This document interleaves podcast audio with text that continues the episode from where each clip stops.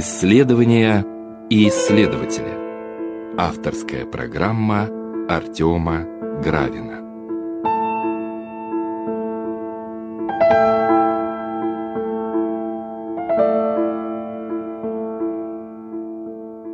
Здравствуйте, уважаемые радиослушатели. В эфире радио Град Петров, программа «Исследования и исследователи». Сегодня мы начинаем новый цикл бесед с новым гостем, который а, еще пока в нашей программе не был.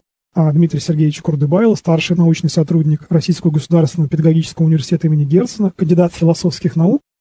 А, и мы будем говорить о такой интересной проблеме, проблеме символов в христианском богословии. Здравствуйте, Дмитрий Сергеевич. Здравствуйте.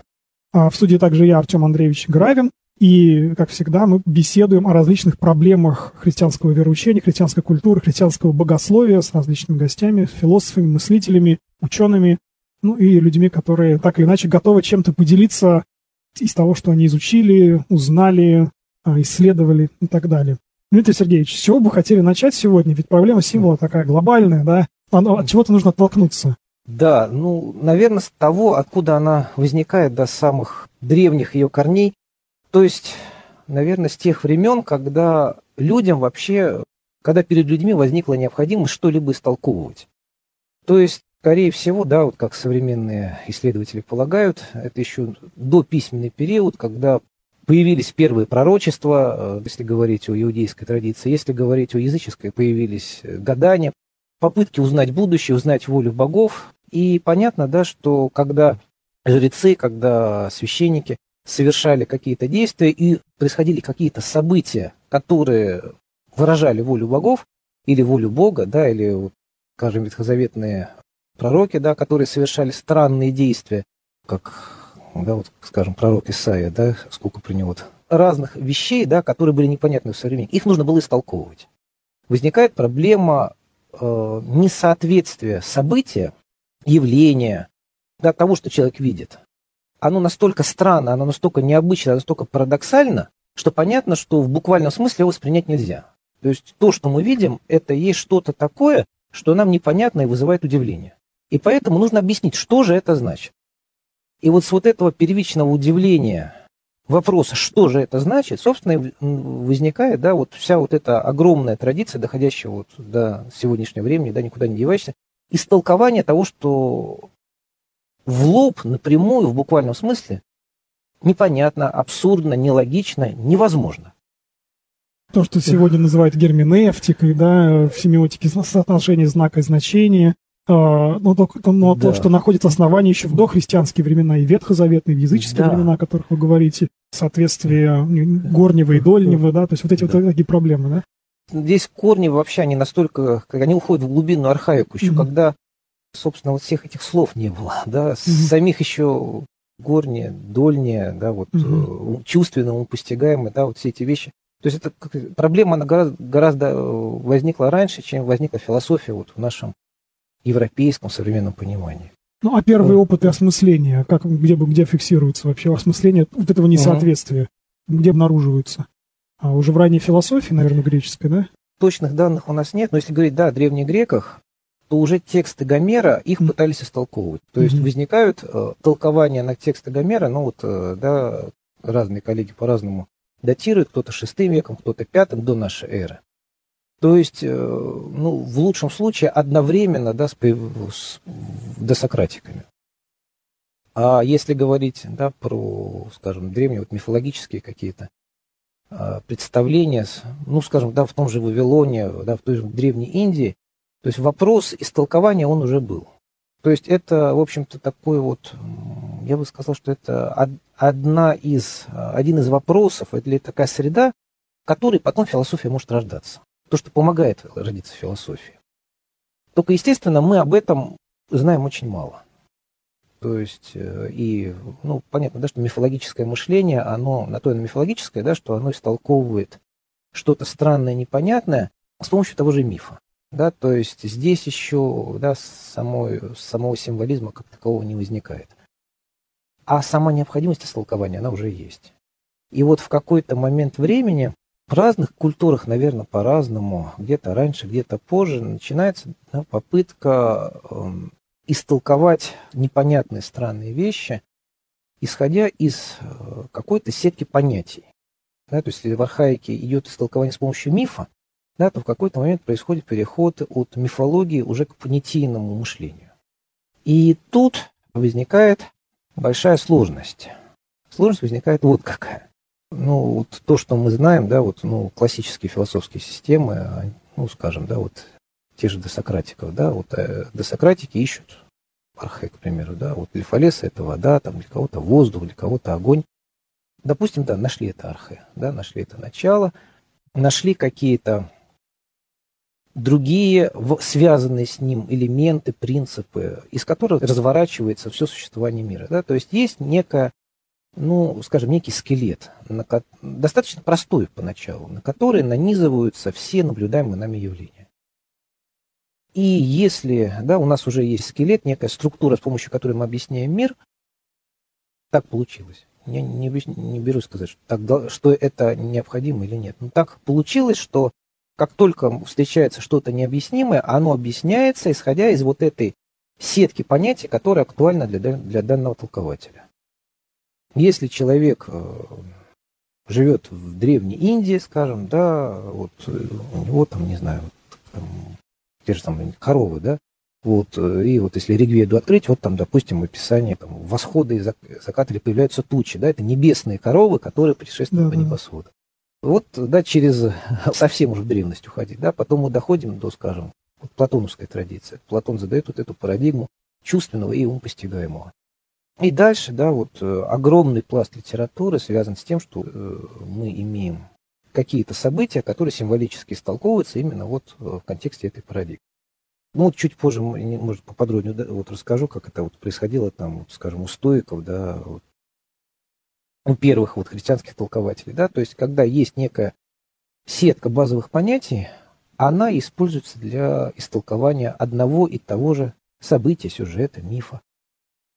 И, собственно, поэтому, да, почему вот, да, не только я этим занимаюсь, да, многие наши коллеги занимаются, потому что когда мы беремся за то, как в разные эпохи истолковывали те или иные сюжеты, одни и те же сюжеты, они, да, вот, скажем, да, библейские сюжеты, да, вот как они возникли уже больше двух тысяч лет мы их истолкуем. Да? Каждая эпоха истолковывает по-своему. И через то, как один и тот же сюжет истолковывается в разных эпохах, мы благодаря этому да, узнаем саму эту эпоху. Мы лучше всего понимаем человека другой эпохи, другого мировоззрения, живущего, может быть, в совершенно других условиях. Потому как он прочитывает тот же текст, который читаем мы. Какой-нибудь, вот, ну, классический пример, да, вот там жертвоприношение того же да, Исаака сколько художественных, поэтических, живописных, э, философских интерпретаций вот этого знаменитого сюжета. Да, мы вот смотрим, там, не знаю, на картины ренессансных там, живописцев и э, сравниваем, как этот сюжет истолков... прочитывался раньше, позже их современниками, другими людьми. Или, да, если говорить про какой-то вот арх... архаический сюжет, да, вот сюжет сотворения мира, да, как он возникает. Снова, вот, казалось бы, да, а самих этих, самих вариантов, да, вот истории сотворения мира, их немного. А истолкование, что это значит, как это понимать, да, у каждого вот, ну, более или менее серьезная философская школа, по крайней мере, да, она дает какие-то ответы на этот вопрос. И ветхозаветная традиция тоже в этом смысле, э, я имею в виду ветхозаветная традиция Израиля до христианства, да, mm-hmm. он тоже может быть рассмотрен с точки зрения этой парадигмы. То есть здесь есть тоже, скажем так, а, традиция толкования, да, определенного рода ну, сюжетов, определенного рода событий, да, которые исходят, опять же, из себя самой, да, то есть толкование внутри толкования, ну, как да, так Да, да, ну, собственно, да, уже к началу христианской эры уже есть, да, талмудическая традиция, mm-hmm. она уже есть, и огромный корпус именно истолковательной литературы уже был в иудаизме. Вот, да, вот в 20 веке открыты кумранские рукописи, да, там же тоже вот не просто истолкование известных сюжетов, это прямо ну, я бы сказал так, не побоюсь сказать, да, это новый, совершенно новый взгляд, в общем-то, на традиционный ветхозаветный сюжет. Ну, я не говорю только про кумранскую общину, да, там, скажем, община того же дамасского документа, да, как была в Дамаске, в Сирии. То есть вот такие вот, казалось бы, маргинальные общины, да, в которых возникает совершенно новое прочтение старых сюжетов. Другое дело, что в иудаизме есть два очень важных отличительных моментов. Да, то, что первое – это, собственно, уход из вот такой традиционной мифологии в историзм. Да, для, для иудеев важна именно вот историческая перспектива. И второй момент – это особое, собственно, внимание человеку, живущему на земле здесь и сейчас, да, то есть к судьям исторического Израиля.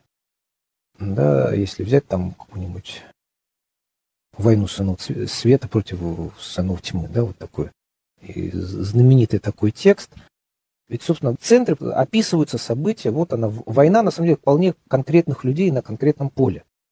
Но одновременно люди да, с оружием на данной территории, но одновременно, да, это не просто люди э, там, с копьями, там, мечами, не знаю, чем они сражались, да, одновременно они же суть, сыны света, и их противники, да, это сыны тьмы. И вместе с ними невидимо там присутствуют ангелы, архангелы, там все видимые и невидимые силы, которые участвуют в, в этом поединке, да, в этой битве. И получается, то человек осмысливает самого себя, с одной стороны, то здесь и сейчас, да, вот как мы вот сидим в этой студии, да, вот что-то делаем, но одновременно, да, вот мы просто сидим и рассуждаем, да, а, а, а для них, э, да, они являются вот э, орудиями или проводниками или участниками да, битвы метафизической, невидимой, которая гораздо значительнее, гораздо сильнее, гораздо важнее, и через них, собственно, она совершается. Хотя они, конечно, не решают ее исход, но без их участия она не совершится. Такое вот мироощущение, оно ну, удивительно, да, оно сохраняется долго. Но если сравнить эту историю с э, противопоставлением, например, в языческой религии девов и асуров, да, то есть такого, ну, сказать, э, совершенно не христианского сюжета, можно ли провести какие-то различия? А, смотрите, там все-таки, да, вот если говорить про этот индоиранский сюжет, да, то, ну, я не знаю, я вот сейчас вслед за Топоровым пойду, да, вот за нашей вот традицией истолкования, опять-таки, наша отечественная традиция истолкования этих сюжетов. Обычно вот э, вслед за Ивановым и Топоровым это понимать, прочитывается как развитие, как вот он назвал, основного мифа, да, то есть космогонический миф, миф возникновения космоса. И он, ну, в индийском, в иранском прочтении немножко отличается, но суть одна и та же, да, что есть некие начала хаоса, которые вот преодолеваются. Индра побеждает в ретру, mm-hmm. да, девы побеждают э, асуров и так далее. То есть силы света, силы да, космоса побеждают силы мрака, силы хаоса, и вот космос а, возникает. То есть это все-таки некое отражение космогонического мифа, который э, потом повторяется, который потом да, воспроизводится в самых разных сюжетах. А в иудейском понимании все-таки ну, просто, да, если говорить э, про вот эту эпоху, когда возникают кумранские тексты, ну, собственно, да, вот на границе до нашей эры и нашей эры, такая эпоха эсхатологических ожиданий. То есть э, здесь э, вот, люди, причем не только иудеи, да, в, в эллинистической традиции тоже много было таких ожиданий. Люди были, вот жили на в ощущении того, что вот-вот произойдет некая вот глобальная, ну, для кого-то катастрофа, да, для кого-то некая некое глобальное изменение мира, да, что-то вот иудеи ожидают мессию, да, вот кумраниты говорят об учителе праведности, который приходит, да, кто-то считает его мессией, кто-то не считает, то есть ожидается некий глобальный поворот человеческой истории. И именно потому, что, да, что уже человек вышел, давно вышел из эм, этой мифологической парадигмы, рождающегося, погибающего космоса, да, уже в историческом сознании. Тут, конечно, отголоски, наверное, да, при желании можно найти в любом случае, когда происходят вот такие глобальные космические события, ну, невозможно да, сказать, что вот здесь нет абсолютно никаких следов архаических космологий. Ну, не получится, да, потому что просто все эти сюжеты уже в голове, в литературе, в сознании, во всей традиции они уже живут, и от них никуда не деться. И у нас они живут, только мы этого тоже не осознаем до конца. Вот. Но все-таки, как сказать, вкус, да, стиль всего этого, он немножко другой. Ну, как раз-таки о стиле я и спрашивал, о да. том, что это, несмотря на то, что сюжеты, условно говоря, похожи, да. так как это, знаете, принято было, может быть, век назад сравнивать Христа с Дионисом, да, там, с Осирисом и так далее, да. Я сейчас немножко не об этом говорил, а восприятие самого символа, да, то есть более исторического, более осязательное восприятие. И, может быть, менее осязательное, да, угу. в такой языческой перспективе. Я да. правильно понимаю? Знаете, здесь, вот, давайте сейчас или просто переходить к символу, то угу. здесь вот э, какая вещь. Давайте тогда просто вот такой небольшой сейчас экскурс, э, да, просто мы говорим символ, символ. Да, да просто... что такое символ, да. Да, что это такое. Да, то есть само это слово греческое, да, символон, происходит оно от э, приставки сюм, то есть с или к э, по-русски, и балу, кидать. То есть кидать навстречу. Или ну, нести навстречу, да, соединять. Возникает оно, по всей видимости, в таком вот уже практическом применении, когда был ну, распространен обычай э, взаимного гостеприимства. Что имеется в виду? Вот есть два человека, да, вот а, они дружат, у них как или, допустим, родственники, вот они хорошо друг друга знают, но оказывается, что они живут в разных городах. И вот один из них, допустим, захочет послать к другому своего раба, своего служителя, родственника, допустим, родится у него сын, которого тот никогда в глаза не видел. Тут э, все свои, да, они понимают, что нужно оказать гостеприимство, накормить, там, снабдить лошадьми, допустим, еще чем-то, провизию в, об, в обратный путь, э, они готовы предоставить. Но как узнать, что это свой, а не чужой?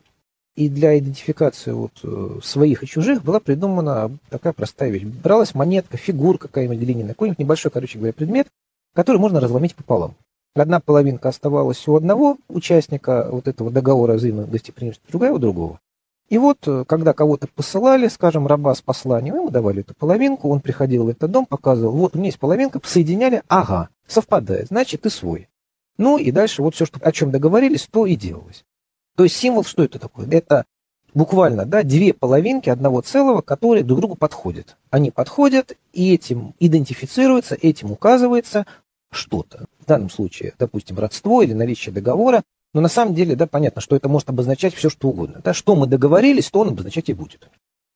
Вот э, в таком понимании слово символ, оно живет, ну, наверное, так, э, лет 400, может быть, 500. И какого-то, не то что философского, да, даже литературного значения в него не вкладывают. Скажем так, уже на исходе веков до нашей эры, во втором, уже в первом хорошо развито, да, в стоицизме возникает то, что мы сейчас называем да, аллегорическим методом. Возникает в каком плане? Да? Ну, на самом деле, да, проблема истолкования, говорю, что она очень древняя, она, конечно, была задолго и до стоиков, но стоики э, уже разработали целую методологию. Ввели само слово аллегория становится термином. В каком плане? Есть огромный корпус мифов о древнегреческих богах, да, которые все мы, наверное, в детстве читали, про Зевса, про Геру, про Аполлона, Артемиду.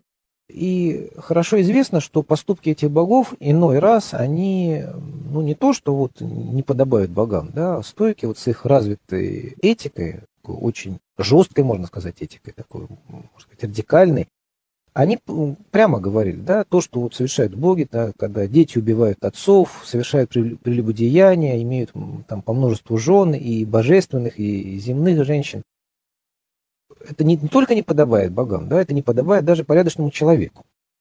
Что это значит? Ну, выбросить все эти древние мифы, ну, невозможно. Ну, почему невозможно, да? Потому что это мы вот с вами, да, у нас есть русские народные сказки, есть древнегреческие мифы, есть скандинавские, есть древнеиндийские. Пошел в библиотеку, почитал все, что угодно, да? У древних греков такого не было. У них были среда их народных мифов и больше ничего, да? Это база культуры. Если выбросить, это примерно так, как если бы мы сожгли вот все наши библиотеки, да, всю литературу, которая нам доступна. Невозможно.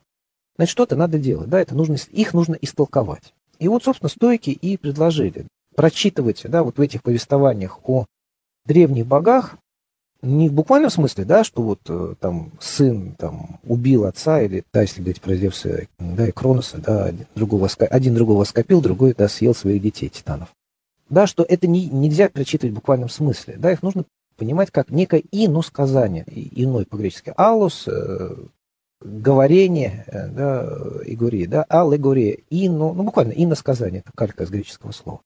И вот получается, да, что, например, э, да, э, когда дети убивают отца, это, это значит, что следствие превосходит свою причину, к примеру.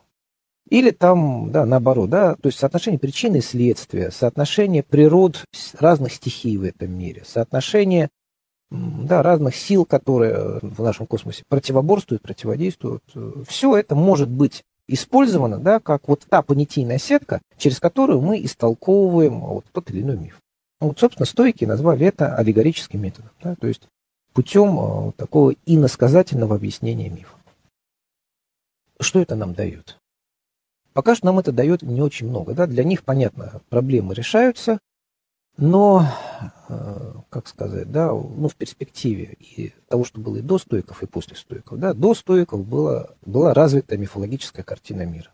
Боги, да, это живые существа, которые олимпийцы, которые были до а, олимпийцев, да, если открыть Гесиода, там, в начале хаос зародился, да, да и потом уже геи, да. Потом, да, да, потом земля, потом нее все, да, то есть, если там читать описание хаоса, да, это, это вот это или Тартар, да, это бездна, в которой там, если бросить медную наковальню, сколько там, сколько-то дней и ночей mm-hmm. она будет лететь и не достигнет дна, да, то есть, как сказать, это вот, ну, как бы мы к этому не относились, да, это просто, ну, на уровне образа, это вот, действительно, образы, обладающие огромным, ну, смысловым, семантическим потенциалом. Я бы, ну, для меня, да, я бы сказал, что это читать интересно. Когда мы доходим до стоической картины мира, она, как до тех, кто был до них, как и до тех, кто будет после, да, она кажется, ну, скажем так, плоской. То есть для стойков весь мир материален, за исключением там буквально пяти, пяти терминов, да, пяти начал. Пространство, время, да, и кое-что еще. Вот, даже логос, да, вот главное начало, огненный логос, он тоже материален. И, соответственно, к чему все это сводится, все разнообразие мифа, да, к соотношению стихий. Планеты, Солнце, Земля, воздух, э, да, и не знаю, вот насколько слушателям знакомо имя Филона Александрийского, да, знаменитый человек, да, который стоял вот на границе между иудаизмом и стоицизмом. Родился до нашей эры, где-то, ну, по современным оценкам, около 25 -го года до нашей эры, умер где-то э, ну, после, ну, в 50-е годы, ну, после, после 41-го. А человек, который э, сделал огромный шаг, да, он пытался использовать аллегорический метод стоиков для истолкования Ветхого Завета. Никто этого не делал. Да. Понятно, Ветхий Завет истолковывался вот, э, талмудической традиции, понятно, что были свои методы истолкования, но все-таки это методы филологические, исторические, связывание, как сказать, да, разных истолкований Библии изнутри самой себя, да, то есть, скажем, тексты бытия, да, истолковывались потом с помощью текстов пророков и наоборот. Вот такого рода вещи были. А вот чтобы сказать, что вот э, Бог это есть логос, э, да, вот семисвечник, да, который стоял в скине, вот э, для Филона это Солнце и планеты вокруг него. Для правоверных иудеев, это был нонсенс. Потому что содержание скини завета это, это особое пространство во всем уникальное, мире. Да? Уникальное, священное. В нем находится то, чего нигде больше нет. То, что освящено Богом. А вот этот человек, а, я, я, я даже не представляю, на самом деле, какими нехорошими словами его называли, наверняка называли, он, он десакрализует то, что наиболее ценно для вот, с позиции да, ветхозаветной религии собственно, да, скиния завета, ковчег, да, хлебопредложение, все это для него становится элементами космоса. Это планеты, Земля, светило, там четыре стороны света, времена года. А что это такое, да, в чем их ценность? А у них никакой нет ценности. Да, конечно, это хорошо, но это ценно, да, с позиции стоической картины мира, да, с иудейской позиции.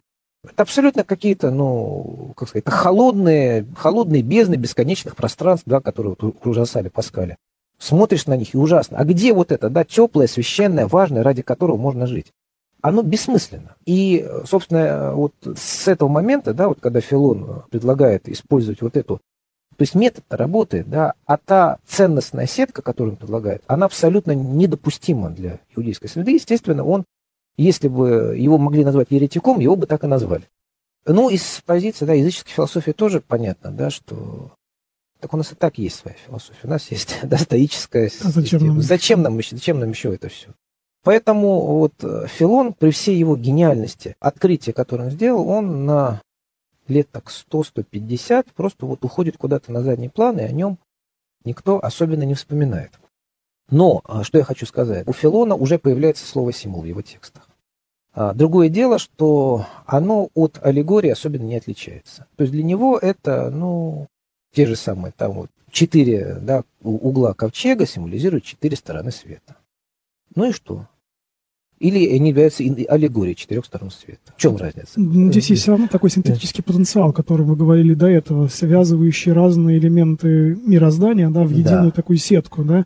Может быть, это даже какой-то залог такого больше синтетического мышления. Да, вот в том-то и дело, что это именно залог. Пока что это вот в те времена, пока что это остается неким вот зерном, а, да, зерном, который, которое должно прорасти. И прорастает оно, ну вот из тех, из, того, из тех текстов, которые мне знакомы, да, они у Климента Александрийского. Климент живет уже вот во втором-третьем веках нашей эры, и пишет он, по крайней мере, да, вот те тексты, где э, очень хорошо можно сопоставить, собственно, Филона и самого Климента, это Струматы. Ну, для начала, да, нужно сказать, что там есть целая книга, которая почти целиком посвящена символам. Что mm-hmm. само по себе, то есть для Климента проблема символа, она уже есть. То есть он пишет о символизме таком, о символизме пифагорейском, о символизме египетском, о символизме священного писания. А почему это его забеспокоило? Так, с чем это почему его это забеспокоило? Вот это загадка, честно. Я не берусь э, здесь что-то объяснить, потому что нет ни одного автора, который вот писал бы до Климента, который бы вообще слово символ использовал так часто. В таком количестве. Вот я все время их пересчитывал, там более сотни упоминаний да, на одну эту пятую книгу Стромата.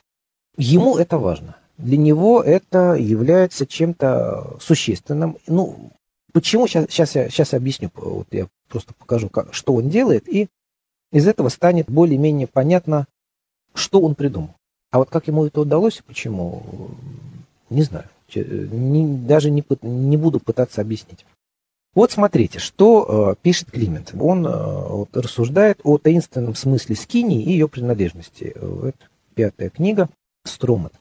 Так как на таинственное указывает семь оград храма, описанных в древних еврейских книгах, и различные украшения на одеждах священнослужителей посредством видимого символизма, знаменуют невидимую связь неба и земли. Покров и занавесь были раскрашены в гиацинтовый, пурпурный, багряный и льняной цвета, в знаменование того, что божественное откровение объемлет всю природу и ее первые элементы, поскольку из воды происходит пурпурный цвет, из земли льняной, гиацинтовый подобен темному воздуху, а багряный – огню. За покровом и занавесью в центре скинии, куда разрешалось входить только ереям, стоял алтарь для курений, символ земли, расположенный в центре универсума и испускающий испарение. Срединное же место за внутренним занавесом, куда в определенные дни мог входить только архиерей вместе с внешним двором, доступным всем иудеям, символизировало, как они говорили, средоточие неба и земли. А вот этот перевод Евгения Васильевича Афанасина, э, замечательного нашего современника, и, да, собственно, то, что и Евгений Васильевич пишет, и многие исследователи Климента уже до этого показали, здесь, э, ну, собственно, что, Климент цитирует Филона. Да, он приводит толкования, которые есть у Филона, места эти известны, они перечислены, да, вот из Моисеевой жизни, из э, еще нескольких других работ. Все это вот обнаруживается, да, недословно, но очень близко к тексту цитаты. А дальше Климент что пишет? Согласно другому толкованию, скорее всего, его собственному, да, согласно другому толкованию, оно символизировало, соответственно, мир умопостигаемый и чувственный. Занавесь, отделяющая святилище от толпы неверных, была растянута на пяти столбах и преграждала путь за ограду. Таков же таинственный смысл пяти хлебов, преломленных Спасителем и насытивших всю толпу его слушателей. И дальше вот он изъясняет. Большинство предано лишь материальному, как будто только оно и существует. Оглянись внимательно вокруг и посмотри, чтобы нас не подслушал кто-либо из непосвященных, говорит Платон. Ведь есть люди, которые согласны признать сущим лишь то, что они могут взять руками, испытать или же увидеть в развитии, а всему незримому они не отводят доли в бытии. Они доверяют только своим пяти чувствам, но Бог непостижим слухом или каким иным чувственным образом. Да, то есть пять столбов, на которых э, растянут завесы, да, это вот пять чувств человека, которыми да, вот, покрыты завесой, которые отделяют то, что мы воспринимаем чувственным образом, от умопостигаемого. То есть Климент заимствует главную платоновскую модель разделения всего мира на чувственное и умопостигаемое. То, чего не было в стоицизме, то, чего, э, вообще говоря, да, не было и у Филона, и у многих других истолкователей, он как раз для истолкования тех же самых сюжетов, тех же самых текстов, берет э, и использует совершенно другую понятийную сетку. И вот эта база, да, соотношение чувственного и умопостигаемого, оказывается еще одним гениальным ходом, который э, позволяет теперь уже вполне последовательно, логично, продуманно и, метод, и методично, можно сказать, импортировать да, стоическую методику внутрь христианского богословия. Потому что понятно, да, что вот те же самые, что там, средоточие неба и земли, да, четыре элемента, Это, конечно, все хорошо и здорово, да, но с христианской точки зрения, опять-таки, да, сводить на них священные предметы как-то странно. А вот перейти да, от священных предметов, да, собственно, к противопоставлению чувственного и умопостигаемого вполне, а, ну, на тот момент понятно, да, что еще христианское богословие только формируется, но оно, скажем так, соответствует духу христианского богословия. Оно уже воспринимается как то, что действительно соответствует той картине мира, той системе взглядов, тем ценностям, да, собственно, которые мы имеем в Евангелии. И начиная вот с этого момента, оказывается, то вот этот э, тот же самый метод, придуманный стоиками, берется на вооружение Климентом и уже начинает работать, можно сказать, во всю свою мощь. И здесь, в отличие от всех его предшественников, у Климента обнаруживается различие, собственно, в использовании термина символ от аллегории, термин загадка, айнигма, намек, да, когда кто-то на что-то, ну, точнее, глагол, да, намекать, айнитей. А, другие термины, все они у него уже начинают распределяться э, в раз, с разным смыслом. Оказывается, да, аллегория, да, это просто иносказание, которое да, вот, идет просто на уровне литературного тропа. Белеет парус одинокий. Если быть точно это не аллегория, а метонимия, да, то есть на самом деле мы имеем в виду корабль, да, называем его парусом, да, когда часть выдается за целое. Одна из форм иносказания в широком смысле. В узком смысле, да, это немножко по-другому. То есть метафорические обороты, разные вот просто литературные ходы, которые не несут за собой э, какого-то существенного э, философского или богословского содержания. Более того, они не несут соединения каких-то двух реалий. Да. Это, вот, мне кажется, очень да. важно. В это, вот это да. В том-то и дело, что символ для Климента – это именно вещественный предмет, указывающий на что-то умопостигаемое. А, во всех остальных случаях он словом символ, символ пользоваться не будет. А как-то к литургическому, а, к осмыслению литургических практик он подходит, потому что ведь э, мне кажется, что интуиция вообще литургической практики Евхаристии, которая совершается в воспоминании, да, uh-huh. при соединении ну, наличного да, да. и некого неналичного в данный uh-huh. момент, оно как раз-таки, может быть, и намекает интуитивно вот на это размышление. А смотрите, есть дело в чем, что сама эпоха Климента, она да, вот, если годы жизни Климента, да, известно, что он умер до 215 года. Вот, э, родился он, да, где-то вот в середине второго Это века. еще совсем ранняя церковь, конечно. Да, то есть, э, вот он, он пишет тексты, отдельно ориентированные на язычников, вот эти самые строматы, угу, да, угу. где он апеллирует к авторитету Платона, Гомера, угу. Гесиода, и в которых ничего не говорит о христианских таинствах. Ни слова, ни, для внешних ни, никаких подробностей христианского богослужения там не будет. Там даже не будет подробностей содержания Нового Завета. Потому что даже сам текст Нового Завета, ну, во-первых, он еще да, не устоялся, не полностью кодифицирован, а во-вторых, даже то, что читалось в Александрийской э, общине, это был ну, текст тоже сокровенный, его нельзя совершенно распространять среди посторонних. И были тексты ориентированы для христиан. Они до нас дошли, да, по крайней мере, педагог, да, вот такая вот действительно замечательная работа.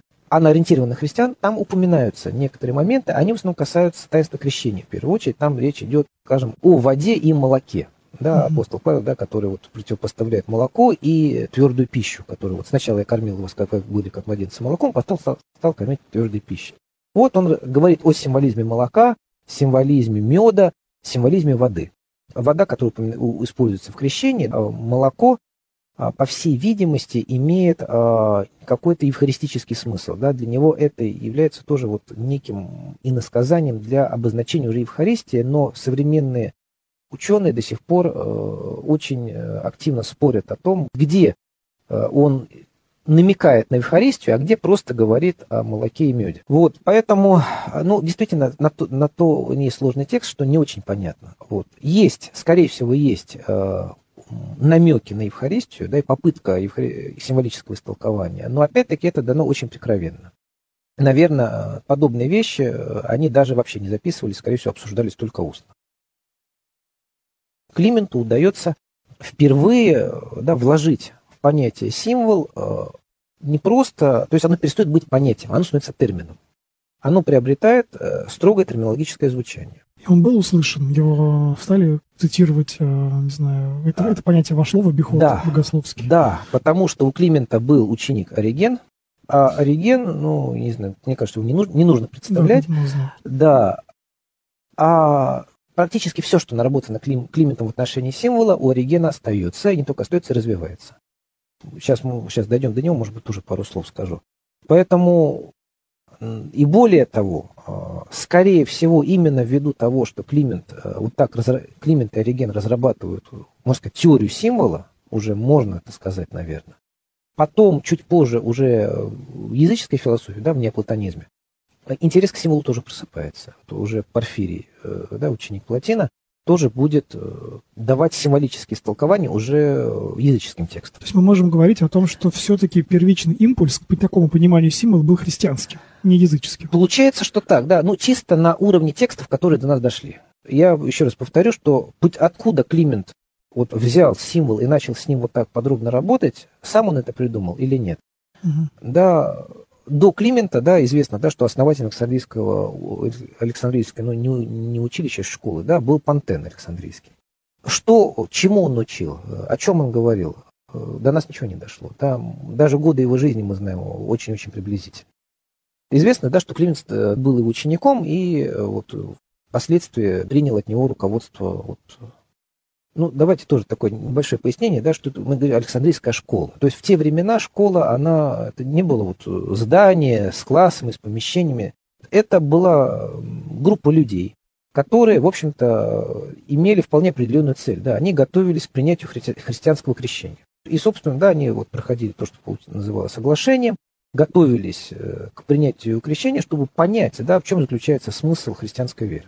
Ну и попутно, да, вместе с основами веры им преподавались и некоторые основы прочих наук, которые, вообще говоря, нужны, да, чтобы человек, ну, хоть как-то имел некий уровень образования. И при Пантене, и, по всей видимости, при, при Клименте, это были просто собрания, то есть люди, вот, Пантен, Климент, может быть, были другие преподаватели, которые им помогали, мы этого точно сейчас не знаем, может быть, они в одиночку. Вот, они собирались вместе с своими слушателями дома у кого-то из заинтересованных людей. Обычно это были более или менее граждане Александрии, имеющие больше или меньше достаток, достаточно большой дом, где могли вместить там пару, два, три, четыре десятка человек. Они вот там собирались и беседовали. В следующий раз могли собраться где-то еще. То есть э, это вот, э, ну как бы мы сейчас сказали, да, это такой вот э, регулярный семинар, который вот собирался на дому у разных людей.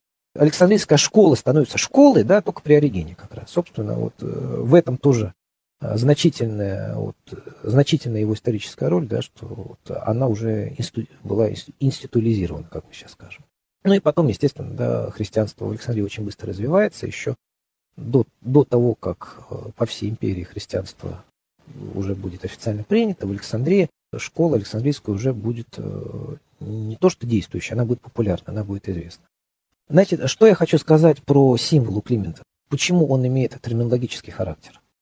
Да, по той причине, что э, получается примерно такая картина. Э, для э, обозначения вещественных предметов, которые обозначают что-то умопостигаемое, мы, он использует слово символ. А если мы вспомним да, апостола Павла, который говорит, что все с нами да, происходило да, как тень, да, вот, вид, да, то есть ветхозаветные события, да, это вот э, сень или тень, да, вот в разных наших переводах того, что происходит в Новом Завете. Здесь используется совершенно другой термин, термин тюпос, да, отпечаток, тип, да, то, что по-русски мы называем. А, и вот эти два слова, они становятся двумя главными терминами для Климента. То есть тюпос – это то, что связывает события, скажем так, горизонтально, во времени. Ну или как-то еще, да, то есть это событие э, является образом другого события. Ну, как метафора, да, что-то вроде этого. Ну, э, там речь идет, конечно, в первую очередь о ветхозаветных пророчествах. Угу. Ну, наверное, да, можно так сказать. С современной точки зрения, потому что наверное, метафора, она все-таки плоская во многом, да? Да, наверное, да. Вполне, наверное, можно сказать. Э, хотя сам, сам, сам термин метафора уже тогда тоже был. Но он другой имел значение. Вот. Да? Он имел значение именно чисто литературное. А, Его как раз и относили вот, ну, вот к художественной литературе, угу. да, к тому же Гомеру, скажем, когда угу. его столковывали, да, вот там так. Э, а Чупас все-таки относился именно к пророчествам к пророчеству, которое сбывается. Вот здесь, ну, опять-таки, да, если мы говорим о христианской литературе, здесь просто других примеров почти нет. А, соответственно, тюпус растянут во времени, mm а символ, он растянут э, онтологически, да, между вот разными уровнями бытия. Вот, наверное, вот такая закономерность, она формируется у Климента, и дальше у Оригена, и у его последователей, и у Дидима, и у Евагрия, вплоть до Максима Исповедника, она работает. Работает именно так, и работает не только у них, а это я просто говорю, вот у людей, которые сочувствуют Александрийской традиции, да, и дальше уходит уже там и более широко. То есть появляется какое-то вертикальное измерение, да? Появляется, да. такое Именно так, да. То есть тюпус, он горизонтальный, а угу. символ, он вертикальный. Вот вполне, вполне э, хорошая модель да, для того, чтобы ее держать в голове и по ней дальше мерить все остальные тексты, которые нам попадаются. Евгений Васильевич Афанасин и Валерий Валентинович Петров, mm э, тоже вот два человека, которые пытались э, вот в разных своих работах, скажем так, реконструировать функции символа. Вот, на самом деле Климент э, практически буквально э, дает перечисление, вообще говоря, зачем нужно вещи, которые можно изложить напрямую, да, сказать, что вот есть чувственное, есть умопостигаемое, и вот это есть это, то есть то. Вместо этого нужно пользоваться вот каким-то языком непонятным, неочевидным, да, не то, что вот как в учебнике написать, написать вот а, первое, второе, третье, пользоваться иносказаниями. И он приводит сразу несколько объяснений, зачем это нужно, да, вот то, что Петров, да, вот называет функциями символа. Первая функция, она вот какая, да, он говорит, что она имеет она защищает э, неподготовленного человека, ну, можно сказать, от опаления святыни, говоря вот таким пафосным языком. В каком смысле? Да, в том смысле, что если человек э, встречает какое-то да, сокровенное, таинственное знание, скажем так, да, каждый вот уровень богословского знания требует определенной подготовки. Если человек э, не имеет должной подготовки, ему начинать раска- рассказывать какие-то вещи, в лучшем случае он э, их не поймет и пойдет дальше. В худшем случае он э, начнет над ними смеяться, высмеивать, да, и этим самым он нанесет вред, в первую очередь, самому себе. Да, в каком смысле? Что он дальше уже не будет воспринимать все остальное. Так же, как, Августин, когда он говорит, что он впервые открыл книгу «Бытия», я поразился как это неискусности, косности этого языка, примитивности этих построений закрыл и многие годы после этого не открывал потом только когда с Амвросием Медиаланским встретится, тот ему заново откроет Библию.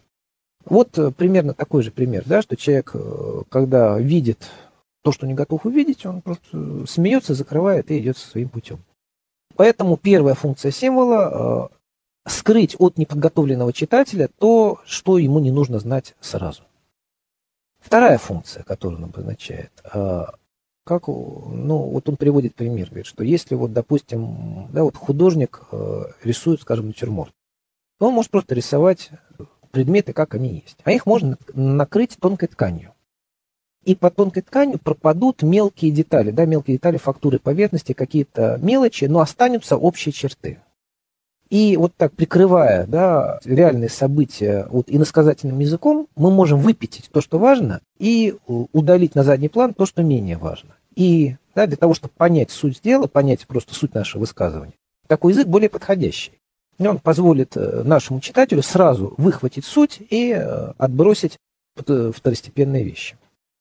Третья вещь, третья функция, тоже вот по Петрову, он называет ее манифестирующей. Правда, это уже не по Клименту, это уже по более поздним авторам, но у Климента, вот, если так внимательно читать, это, э, то есть Петров э, анализирует ареопагитики, но у Климента это то же самое можно найти. Что значит манифестирующая функция? Символ является не только указанием на э, умопостигаемую реальность, а он является инструментом, с помощью которого эта умопостигаемая реальность взаимодействует с нами. То есть а, символ проявляет, да, является собой то, что само по себе не видимо. Символ действует. Значит, э, символ действует. Э, что э, из этого вытекает? Из этого вытекает, на самом деле, целая крупная полемика, связанная с тем, что сейчас называют евхаристическим символизмом. То есть у Ариапагита, у Максима Исповедника, у многих других поздних авторов евхаристические дары называются символом. Да, чтимые символы, которые полагает там, и, и, и иерарх на престол. Да, вот такой есть оборот у Ариапагита. И многие другие авторы тоже совершенно спокойно так позволяют себе говорить ну, традиционно, да, для современного богословия, да, говорится о том, что, что святые дары не являются символами чего-то, да, это сами, да, тело и кровь Христова. Э, ну, собственно, да, вот сама молитва, да, сие самое тело, да, сие сам, самая кровь, да, вот абсолютное тождество, да, без э, какого-либо использования как чего-то третьего. Слово, то есть слово символ здесь неуместно. А, для многих авторов, да, начиная с Климента и заканчивая тем же Максимом Исповедником, а, вполне нормально так говорить.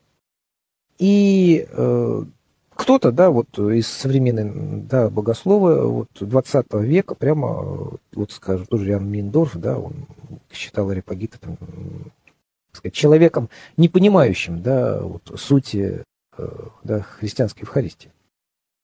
А если вчитываться внимательно в понятие символа, то оказывается, что такое символ. Да? Символ – это вещественный предмет, через который действует умопостигаемая реальность. Через который действует.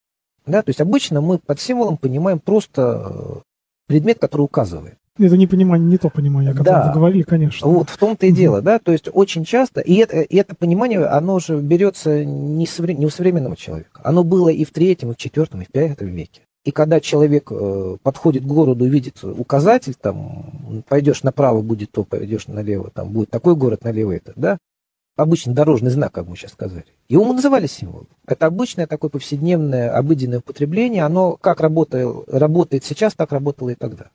И, естественно, вот это обыденное, повседневное понимание символа, оно, как сказать, это не что-то такое вот новоевропейское. Да? Оно всегда было.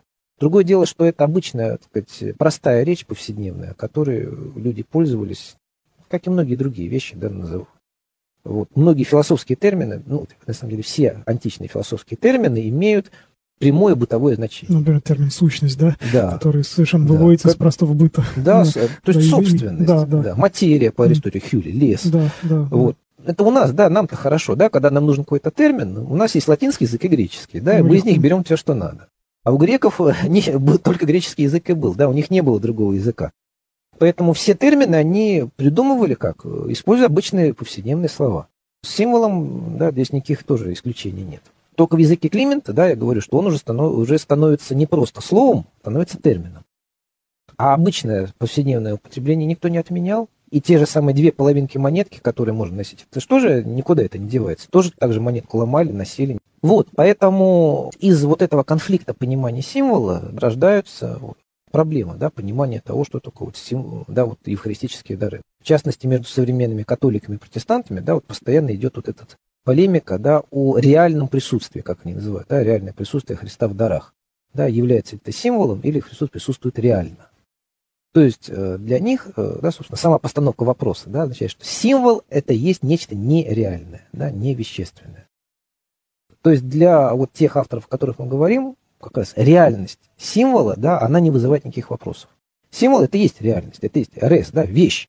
Вот, это вещественно данное, э, манифестация, явление да, умопостигаемого, через которое мы вот с ним можем каким-то образом вступать в контакт. А да, для такого повседневного бытового прочтения, да, ну как, как сколько у вас это стоит? Да, цена чисто символическая. Да, вот, э, что-то ничтожное. Да, да действительно, тогда символ в таком понимании обретает несколько иную перспективу, даже несколько кардинально иную перспективу, которая а, позволяет а, подходить, использовать этот термин э, для других реалий, для других процессов, для других видов бытия, скажем так, даже можно, можно громче сказать. Но, к сожалению, время нашей программы сегодня подходит к концу. А, спасибо, Дмитрий Сергеевич, вам за Спасибо. этот рассказ. Я напоминаю, что мы говорили о проблеме символов христианского богословия с Дмитрием Сергеевичем Курдыбайло, старшим научным сотрудником Российского гуманитарного педагогического университета имени Герцена, кандидатом философских наук. Всем всего доброго. Всего доброго. Спасибо.